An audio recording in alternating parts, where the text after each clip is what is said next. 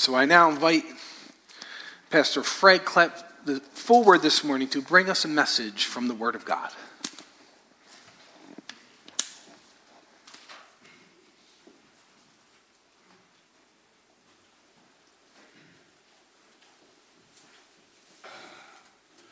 Good morning. Hope you'll bear with me this morning. Uh, as I was getting dressed, I did something to my shoulder and uh, hurt my rotator cuff. So I'm in a little, little pain this morning, but uh, God is good and sees us through. So pray for me. Um, I'll read the uh, scriptures in the course of my sermon rather than at the beginning. You know, things happen, difficulties happen, and sometimes we ask ourselves, can I really trust God? Uh, now, of course, as good Presbyterians, we know there isn't anything that happens that doesn't come under His providence. And uh, in some mysterious way, it's all part of a sovereign plan.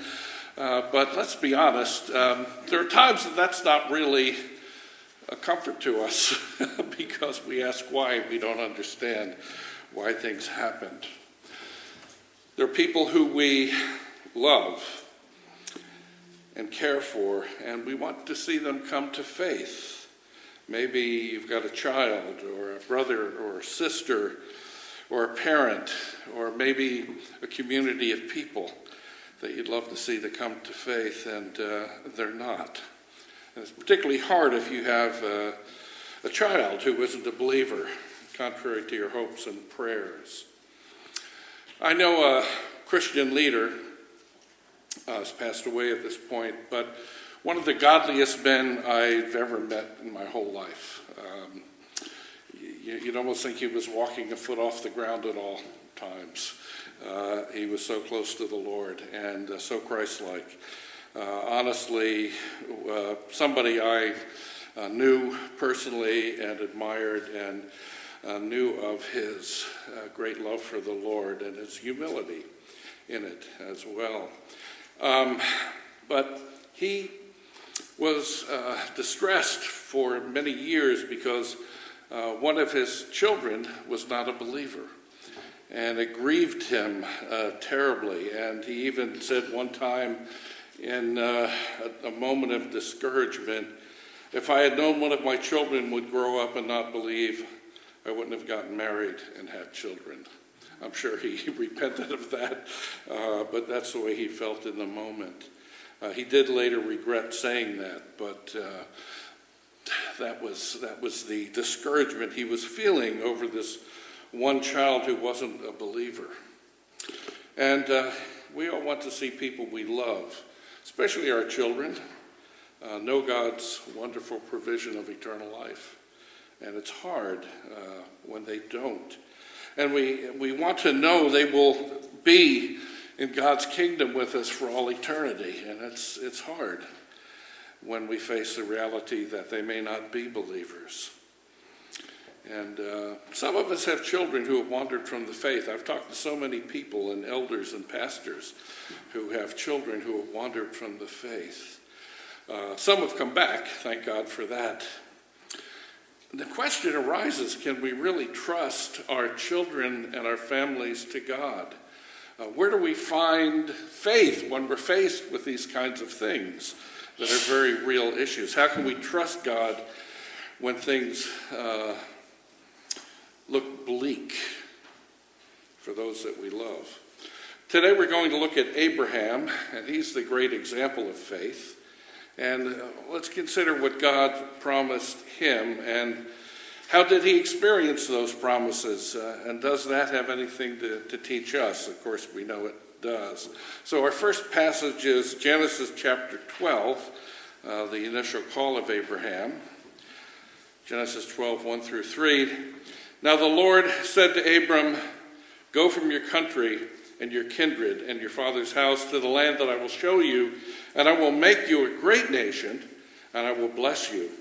And I will make your name great, so that you will be a blessing.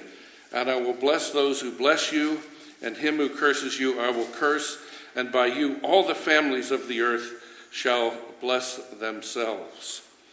By the way, we often uh, use that word blessing and uh, miss out on the deeper meaning of it.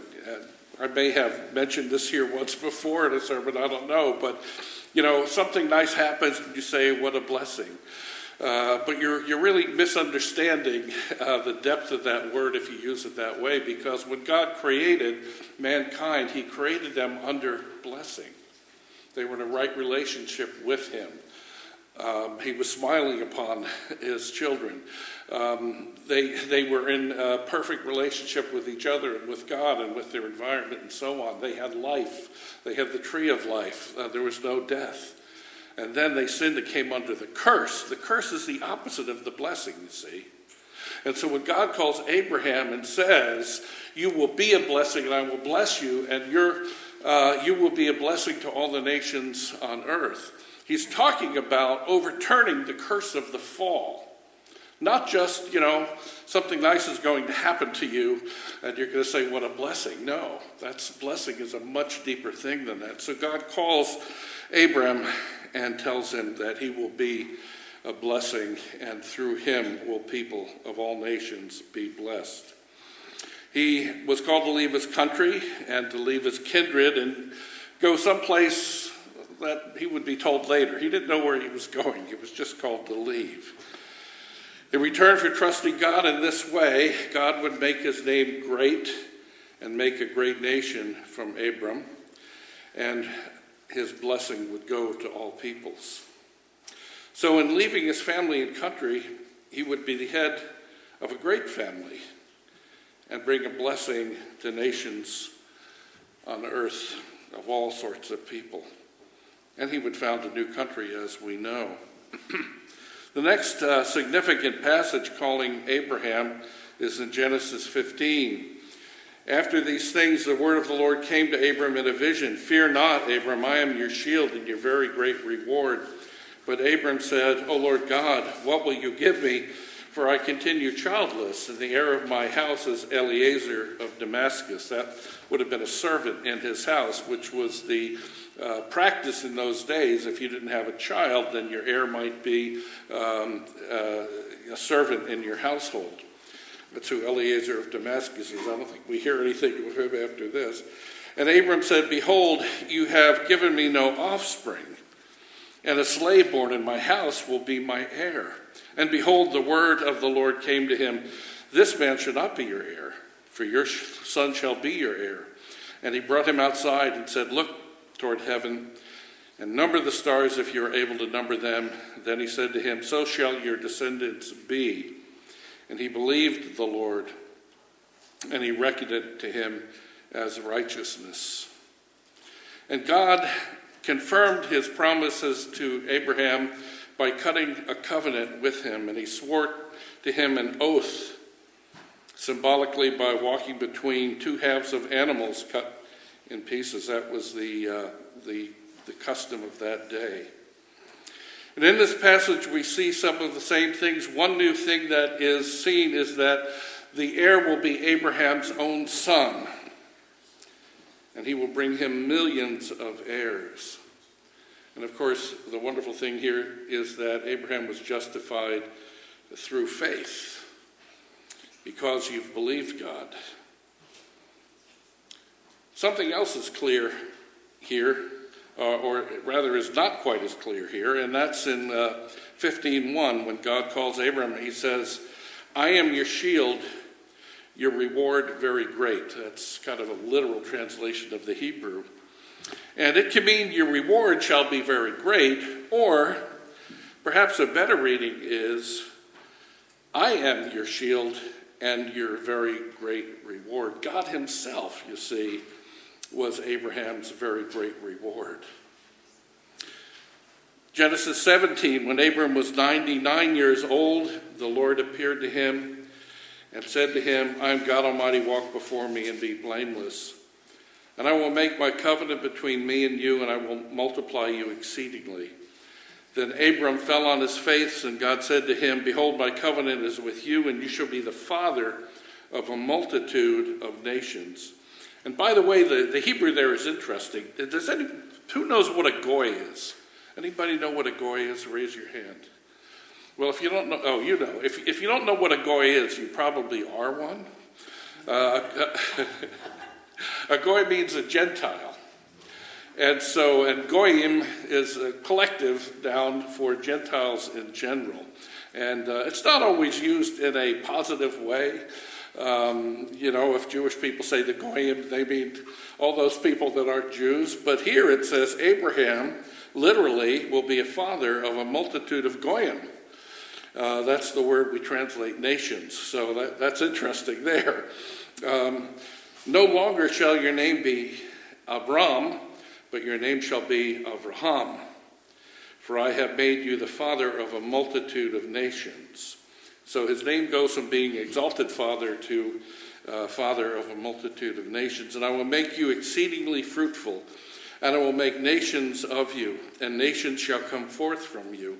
And I will establish my covenant between me and you and your descendants and you throughout their generations for an everlasting covenant to be God to you and to your descendants. And I will give to you and all your descendants after you the land of your sojournings, all the land of Canaan for an everlasting possession. I will be their God. So here we see some of the same elements reiterated again. God has a covenant with Abram. His new name is Abraham, not exalted father, but father of a multitude, father of a multitude of Goyim, actually. Father of many nations, and he'll be given the land of Canaan. And of course, we know the story. God had a son uh, with Abraham had a son with Sarah, and Abraham began to see the fulfillment of the promises that God made to him. Here at last, he had a son in his old age, miraculously born. And then Abraham was called to offer Isaac in a sacrifice. He took him up to Mount Moriah and bound him and was about to sacrifice this son who was the fulfillment of the promise. God stopped him though. Genesis 22 15, and the angel of the Lord called to Abraham a second time from heaven and said, By myself I have sworn, says the Lord, because you have done this and not withheld your son, your only son, I will indeed bless you. And I will multiply your descendants as the stars of heaven and as of the sand which is on the seashore, and your descendants shall possess the gate of their enemies. And by your descendants shall all nations of the earth bless themselves, because you have obeyed my voice. So again, Abram, now he's Abraham, has to trust God and not really know where things are going and how things are going to end up. He, he left uh, Ur of the Chaldees not knowing where he was going to end up. And he's given this promise that he's going to have a son through whom blessing will come, and then he's called to sacrifice this son. And again, he goes up and is willing to sacrifice Isaac even though he doesn't quite understand, I think, how it all turns out. By the way, uh, in the book of Hebrews, uh, chapter 11, Paul says that figuratively speaking, Abraham did receive Isaac back from the dead. Uh, Paul probably here is reflecting Jewish tradition. In Jewish tradition, um, I'm not saying this is what happened, but in Jewish tradition, uh, Isaac's soul actually left his body and then came back. And that's the, that's the explanation of uh, what was going on here. And Paul seems to reflect that. He says that figuratively speaking, he did receive him back from the dead because he was willing to sacrifice his only son. And he was told his descendants would be in the millions, more than the stars, more than the sand of the seashore and that he would be victorious over his enemies.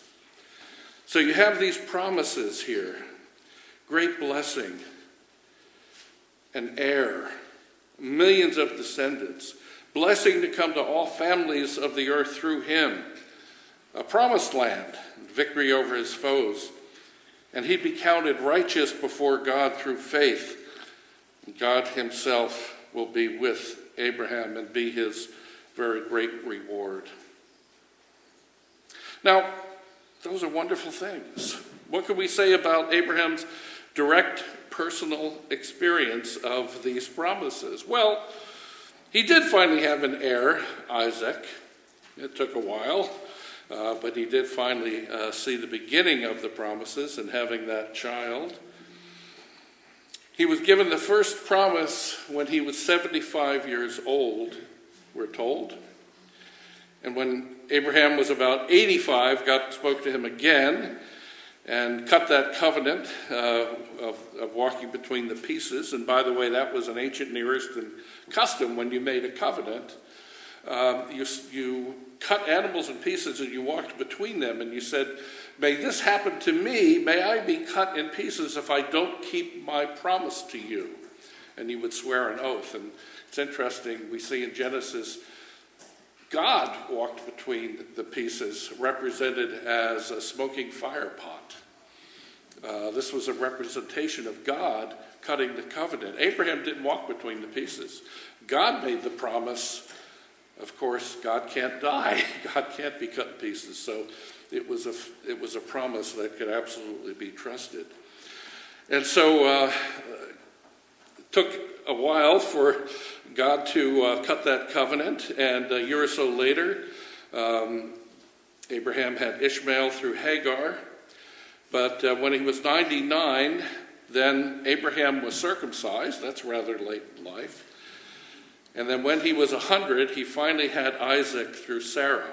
So it's 25 years that it's taken for Abraham to see the uh, beginning of the fulfillment of God's promise to him. 25 years of waiting. And when he was about 137, he finally bought a field of land in Canaan in order to bury Sarah. And when he was 160, he had grandsons Jacob and Esau. And then he died at 175. So 100, 100 years after the initial promise, he finally then saw his grandsons, Jacob and Esau. Did he experience all the promises God gave him? Well, hardly. He didn't really have the land. He, he only had a few descendants. He had a couple of grandchildren before he died. Uh, he did not see millions of descendants. He didn't see blessing come to all the families on earth. He did see some victory over his foes. He did get a little corner of the promised land, a field and a cave. And the point is that I'm trying to make is that he did not see in his own lifetime the fulfillment of the promises God had made to him. He saw a little bit of it, but he didn't see by any means all that God had promised. Actually, he saw very little of it. From a worldly point of view, you know, he had a couple children by a couple of different wives. Uh, he obtained a field and a cave, and uh, that's about it. Not, not much to look at from a worldly point of view. He had some worldly blessings. He was a wealthy man. He had flocks and servants and so on. He had success against his enemies, but he didn't live to see or experience most of what God had promised him. Now, have those promises worked out in history? Well, Israel eventually grew in size during the 400 years they were in Egypt. And when they came out, they were a great nation. And uh, the land promised was gained almost a thousand years later under King David. Finally, finally under David, the land was conquered, and, um, and they had it. It took a while. Eventually, the land was gained. Certainly, Abraham's name became very great. The Jewish people has, have survived all these thousands of years and are still uh, very much in the center of what's going on on earth, as recent developments have shown us. Jonathan Edwards, by the way, the great theologian, great Reformed theologian, has said that the remarkable preservation of the Jewish people is a great evidence for the existence of God. And he said this nothing is more certainly foretold than a national conversion of the Jews in Romans 11. By the way, recently I've had some interaction with some of my fellow uh, Reformed preachers on Facebook and so on. And I've seen people very anxious to establish the church is uh, the true Israel. Um, I believe that. I believe that all believers, because we're in Christ, and Christ is the true Israel, He's the real true Israel. Uh, the book of Galatians says that He alone is the heir of all the promises. And in, uh, in the Gospel of Matthew, it says when Jesus came out of Egypt, uh, that fulfilled the prophecy out of Egypt I've called my son, which is originally a prophecy of the calling of the nation of Israel. So Jesus is the true Israel, and if we're in him, you see, we are spiritually speaking members of the commonwealth of Israel. We're told that in Ephesians and in other places. So we are truly speaking Abraham's descendants, members of the commonwealth of Israel. If we're in Christ, who is the true Israel, we're in him. However, you do have Romans 9 through 11 that indicates there will always be a remnant of Jews who believe. And in Romans 11, it says, even though they are enemies of the gospel for your sake, as far as the election is concerned, they are beloved for the sake of the patriarchs because the gift and the calling of God are irrevocable. So I would argue that while we are absolutely all children of Abraham by faith and spiritually speaking Israel, it seems that God has also said, well, but there will always be some Jews who believe in Jesus, uh, and I'll bring revival. But the thing that's bothered me lately is I've seen Reformed theologians who I agree with, 99.9%, but they're bringing a polemic against the false view of Israel, and they don't say anything about the horrible massacres that have taken place. And to me, that's highly insensitive. If you just put a polemic out there against false theology regarding Israel, and you don't say anything like, but even that being said, it's so awful what's happened recently to this people who have been persecuted for the last 2,000 years. Um, at least add that in and say, how terrible is this massacre that's happened?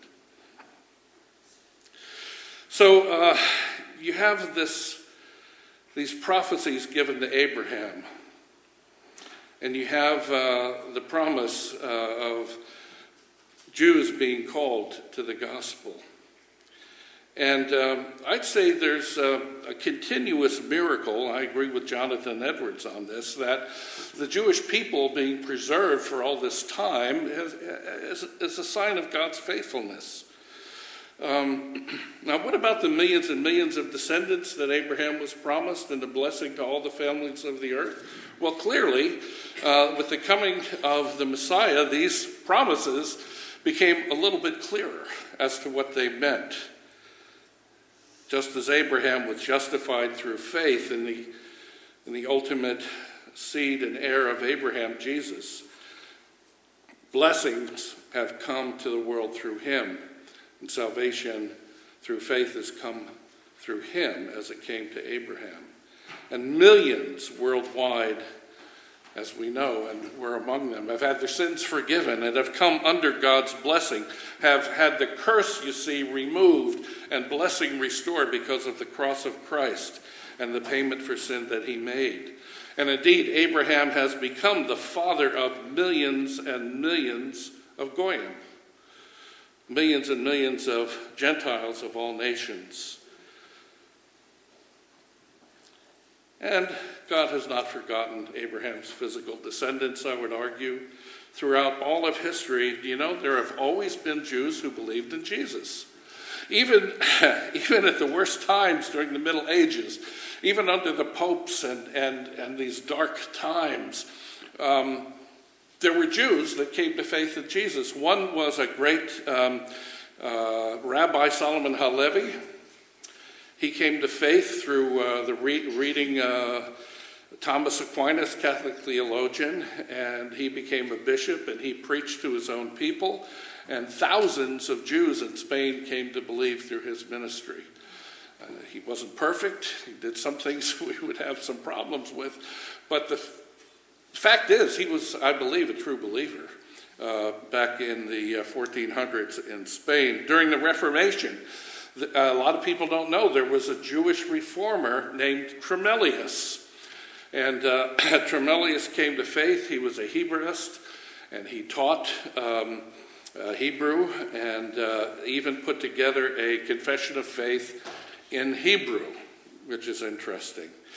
Um, in the early part of this country, in New England, uh, Cotton and Increase Mather prayed fervently uh, to see Jews come to faith. They didn't know any Jews, but they were praying that Jews would come to faith. And along came a, a scholar. Uh, probably most people believe he was a rabbi named Judah Monis. And uh, Judah Monis came to faith in answer to the prayers of Cotton and Increase Mather and he ended up teaching Hebrew uh, to Puritan ministers in New England. And even now in Israel today, there are more Jewish believers and congregations of Jewish believers now than there have been since the first century. There's still a long way to go. It's still a very small, uh, percentage wise, a very small number of the Israeli population. But there are Jews who believe in Jesus in Israel. And by the way, I just heard recently there are about 400 Jewish believers in Jesus, Messianic Jews, Jewish Christians, whatever term you want to use, fighting right now in the IDF. As a matter of fact, I know one. Uh, the, the, um, the daughter of a friend of mine uh, is serving in uh, the north of Israel um, in the Israeli Defense Forces. Her, her name is Lana. You might pray for Lana's uh, safety there. So she's one of at least 400 uh, Jewish believers in Jesus that right now serving in the Israeli military. And so there's always been a remnant of Jews who believe, and I believe that's a sign of God's faithfulness. How amazing that, along with all the Gentiles like us that God has brought to be children of Abraham by faith, God has also preserved a remnant of Jews who believe throughout the whole history of the church. There's always been Jews who have believed in Jesus. And that's a sign of God's faithfulness. I believe God will bring a future restoration of the Jewish people to faith. But even if you don't, the fact that there has always been some that have believed at every point in history, I think, is a miraculous thing. And shows God's faithfulness to his promises. I think we see his faithfulness in the preservation of the Jewish people, the calling of the Gentiles to faith, you see.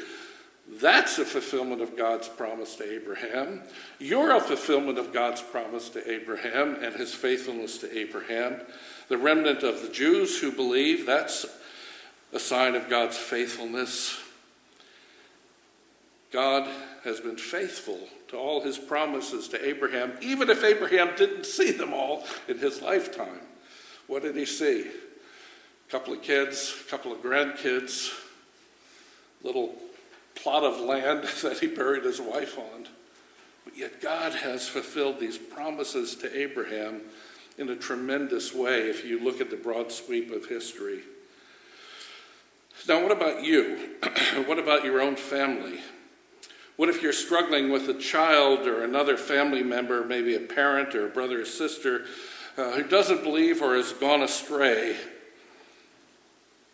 Is it guaranteed that a particular loved one will be saved? Well, Abraham had a son, Isaac. Uh, yet, Isaac had two sons, Jacob and Esau. God says, Jacob I have loved, Esau I have hated. That's a hard statement. I can't sugarcoat it. But I think God is faithful to his promises, and I think we should be expectant that our children will be saved. I think we cannot be presumptuous, neither should they, but I think we can continually pray for them, knowing that God is faithful, knowing that we can trust them. We should be encouraged. And God tends to work in families and people groups, and we saw that He promised millions will come to faith, be children of Abraham by faith, and be blessed through Him. And He's done that throughout history. So I think we should uh, pray with encouragement for our own children and loved ones. Now, early on at the beginning, I spoke of uh, this Christian leader, this very, very godly Christian man uh, who despaired over the lostness of one of his children. Now, that particular child had confessed faith at the age of 15 at a Christian summer camp. And then, after just three or four weeks of trying, gave up and said, It just doesn't work. And that daughter rejected the faith. And that daughter continued to reject the faith for 45 years. Now, other children in that family believed and followed the Lord. Um, I know one of the sisters very well. That's where I've gotten this story from. But this child continued to reject the faith for 45 years and didn't want to even hear anything about it for 45 years. Can you imagine? Here's this godly man and his wife who love the Lord, teaching theology all over, preaching in churches, teaching theology, and for 45 years he's despairing that his daughter rejected the faith. Then, when he was dying in the hospital, people came from his home church and home fellowship, and they gathered around him in the hospital room, and they were singing and they were praying. And right at that moment, in the next room, this daughter, who had rejected the faith for 45 years, came to faith. And this man died not knowing it, at least not in this world, but I suspect when he went home to be with the Lord, he was notified that that's why angels were rejoicing. She came to faith and had an amazing experience of peace beyond what she could explain. She had rejected the faith for 45 years, but came back on her father's deathbed without him knowing on this earth. You see, we don't know the end of the story. And I know this story to be true because the sister of this woman who denied the faith is a personal friend. And I have checked with her to make sure I had the story right. That's, that's what was related to me. The moral of the story is this don't give up on God's promises. Don't give up on your children who have wandered from the faith. Don't be discouraged. God is faithful to his promises. He was faithful to Abraham. It took Abraham a while to see it. Um, we're still seeing it being worked out in history, but we see God's faithfulness to Abraham. He's been faithful to his promises through all generations. He's being faithful to his promises to Abraham today, and he will be faithful to you and faithful to your prayers. Let's uh, close in prayer. Our Father, we thank you that you indeed are the faithful God who has been faithful to Abraham and to his descendants, both spiritual and physical. And so, Lord, we look to you to be faithful to your promises. We look to you to bring our children, our family members, our neighbors and friends to you. We, we cry out to you and we know that you've promised that Abraham would have descendants greater than the stars of the heaven, greater than the sand on the seashore.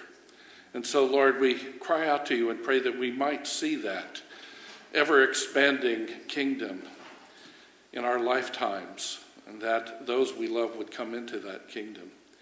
We thank you that you have uh, preserved the Jewish people in spite of all the persecution. And Lord, even today there are Jews in Israel who trust in you. And we pray there'd be tremendous revival there among the Jewish people through this terrible time. And we pray for the Palestinian people as well, Lord, that many, many would come to you. We pray for the Palestinian believers and the Jewish believers who are in some places worshiping and praying together. What a wonderful thing that is. That's the answer to all the difficulty in the Middle East is that the children of Abraham, Arabs and Jews, would come to faith and would find their reconciliation in Christ as we found our reconciliation in him as well. And so, Lord, we thank you for your great faithfulness and worship you for that. In Jesus' name, amen.